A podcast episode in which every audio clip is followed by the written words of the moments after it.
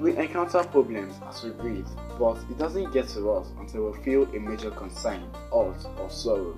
So, I have identified some common areas where we will most likely face problems as we make progress towards reaching our life potential. And also, I have suggested some practical approach in handling, managing, and solving such problems. You definitely want to know how to solve those problems, so you should listen to my podcast.